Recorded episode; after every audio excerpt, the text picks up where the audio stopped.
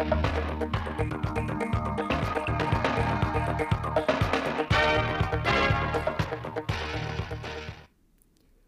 chào quý vị và các bạn đến với bản tin 16 giờ thứ 7 ngày 21 tháng 5 năm 2022 của Đài Phát thanh và Truyền hình Thanh Hóa. Những nội dung chính sẽ có trong chương trình: tăng cường mối quan hệ giữa thành phố Hồ Chí Minh và tỉnh Thanh Hóa, hiện đại hóa quy trình nghiệp vụ hướng tới thực hiện kho bạc số, doanh nghiệp hợp tác xã hộ kinh doanh được hỗ trợ lãi suất 2% một năm. Sau đây là nội dung chi tiết. Sáng nay ngày 21 tháng 5 tại trụ sở Thành ủy Thành phố Hồ Chí Minh, đồng chí Nguyễn Văn Nên, Ủy viên Bộ Chính trị, Bí thư Thành ủy Thành phố Hồ Chí Minh đã tiếp thân mật đoàn đại biểu tỉnh Thanh Hóa do đồng chí Đỗ Trọng Hưng, Ủy viên Trung ương Đảng, Bí thư Tỉnh ủy, Chủ tịch Hội đồng Nhân dân tỉnh làm trưởng đoàn nhân chuyến công tác của đoàn tại thành phố mang tên Bác. Thay mặt đoàn công tác của tỉnh, đồng chí Bí thư Tỉnh ủy Đỗ Trọng Hưng trân trọng cảm ơn đồng chí Nguyễn Văn Nên và các đồng chí lãnh đạo Thành phố Hồ Chí Minh đã dành thời gian tiếp đoàn và có những chia sẻ động viên rất chí tình. Đồng chí Bí thư Tỉnh ủy nêu rõ, trong quá trình xây dựng và phát triển, Đảng bộ, chính quyền và nhân dân Thành phố Hồ Chí Minh đã có những đóng góp lớn cho đất nước và có sự giúp đỡ, hỗ trợ quan trọng đối với các tỉnh thành phố khác, trong đó có tỉnh Thanh Hóa. Mỗi lúc Thanh Hóa gặp khó khăn,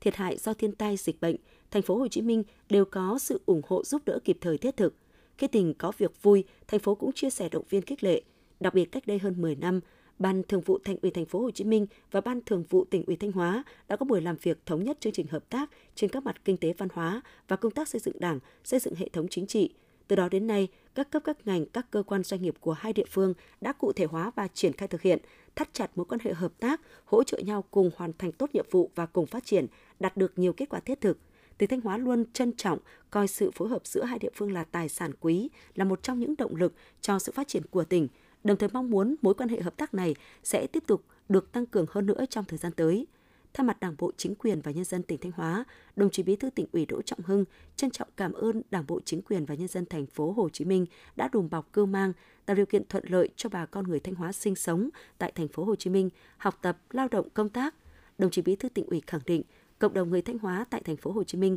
là nhịp cầu, là sợi dây nối liền thắt chặt mối quan hệ tốt đẹp giữa hai địa phương cả trong quá khứ, hiện tại và tương lai. Nhằm thúc đẩy nhanh lộ trình chuyển đổi hướng tới kho bạc số, thời gian qua, 26 kho bạc trên địa bàn tỉnh Thanh Hóa đều tập trung đổi mới, hiện đại, cơ sở hạ tầng, áp dụng công nghệ vào từng khâu hoạt động. Đến nay có 1.381 đơn vị tham gia sử dụng dịch vụ công, đạt 100%. Với khối lượng giao dịch khoảng hơn 30 triệu hồ sơ chứng từ một năm và thời gian xử lý hồ sơ đã giảm xuống không quá 2 ngày. Để mở rộng không gian và thời gian cho người nộp thuế, Kho bạc Nhà nước tỉnh Thanh Hóa đã ký thỏa thuận phối hợp thu ngân sách nhà nước với 5 hệ thống ngân hàng thương mại. Việc ký kết thỏa thuận này phù hợp với mục tiêu cải cách hành chính, phấn đấu trở thành kho bạc điện tử và hình thành kho bạc 3.0, không khách hàng giao dịch, không tiền mặt, không giấy tờ.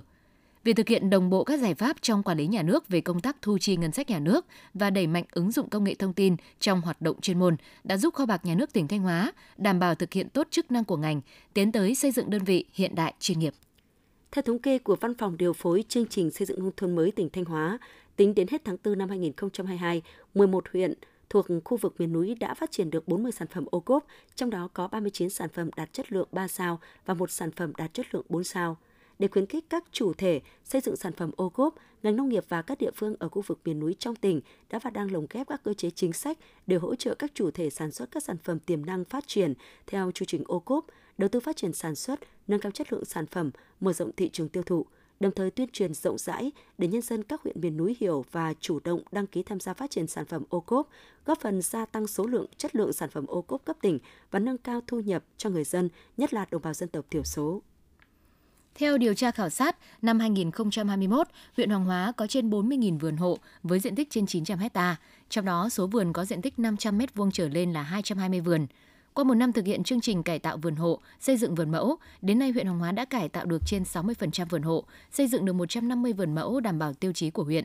Các mô hình vườn mẫu bước đầu mang lại hiệu quả về cảnh quan môi trường và giá trị kinh tế, tạo hiệu ứng tích cực trong nhân dân. Huyện Hồng Hóa phấn đấu trong năm 2022, 100% vườn hộ trên địa bàn huyện được cải tạo. Đến năm 2025, có 30% số vườn hộ đạt tiêu chí vườn mẫu theo quy định của tỉnh và của huyện.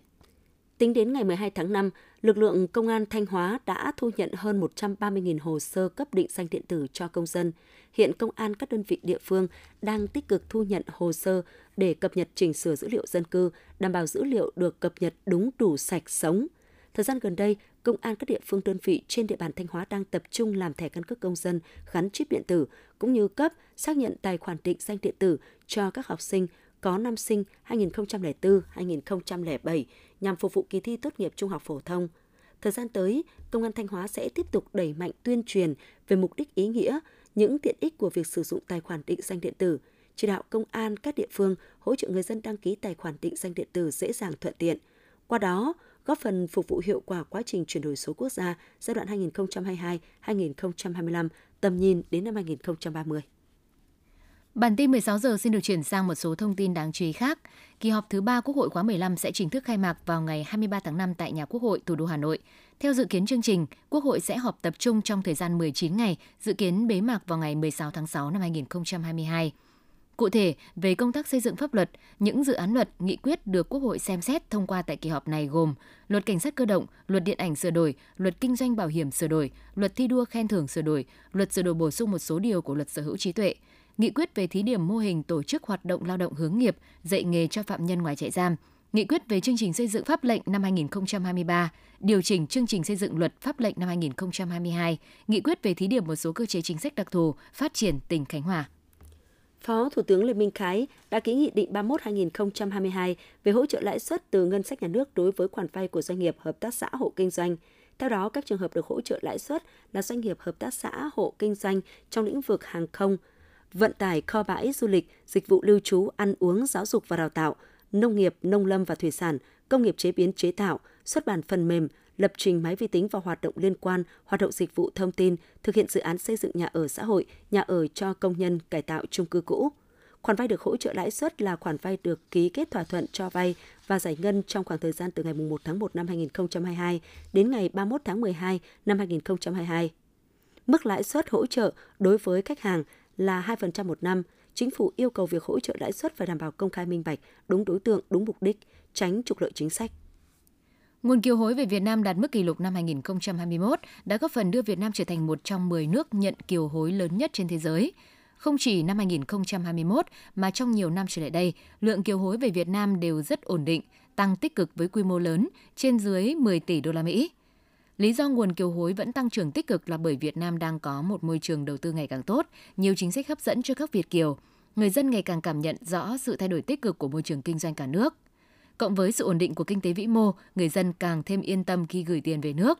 Thực tế cho thấy dù kiều bào ở nước ngoài có thể vẫn gặp khó khăn vì đại dịch, nhưng họ sẵn sàng gửi tiền về để hỗ trợ người thân, gia đình và tham gia đầu tư.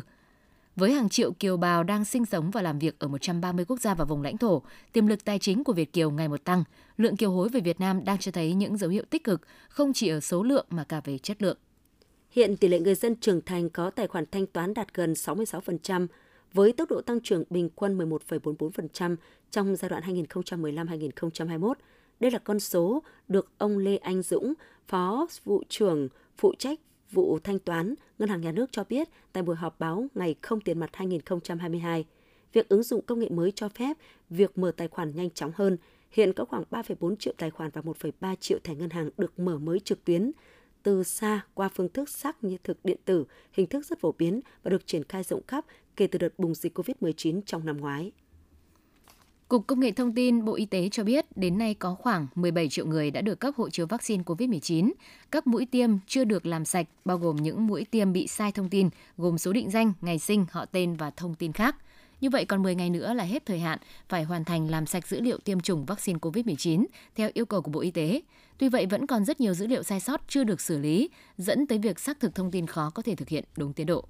Hội đồng Nhân dân tỉnh Khánh Hòa vừa tổ chức kỳ họp chuyên đề xem xét quyết định việc cam kết phân bổ vốn ngân sách địa phương tham gia thực hiện dự án thành phần đoạn đi qua địa phận tỉnh Khánh Hòa thuộc dự án xây dựng đường bộ cao tốc Khánh Hòa - Buôn Ma Thuột. Hội đồng Nhân dân tỉnh đã thống nhất cam kết phân bổ nguồn vốn đầu tư công giai đoạn 2021-2025 ngân sách địa phương để tham gia thực hiện dự kiến 348,5 tỷ đồng. Số vốn này đảm bảo đạt tối thiểu 50% kinh phí bồi thường giải phóng mặt bằng đoạn đi qua địa phận tỉnh Khánh Hòa. Theo Ủy ban nhân dân tỉnh Khánh Hòa, dự án cao tốc Khánh Hòa - Buôn Ma Thuột là một trong những dự án quan trọng quốc gia được Chính phủ kiến nghị Quốc hội quyết định chủ trương đầu tư theo hình thức đầu tư công. Dự án dự kiến sẽ được Quốc hội xem xét quyết định chủ trương đầu tư tại kỳ họp thứ 3 Quốc hội khóa 15.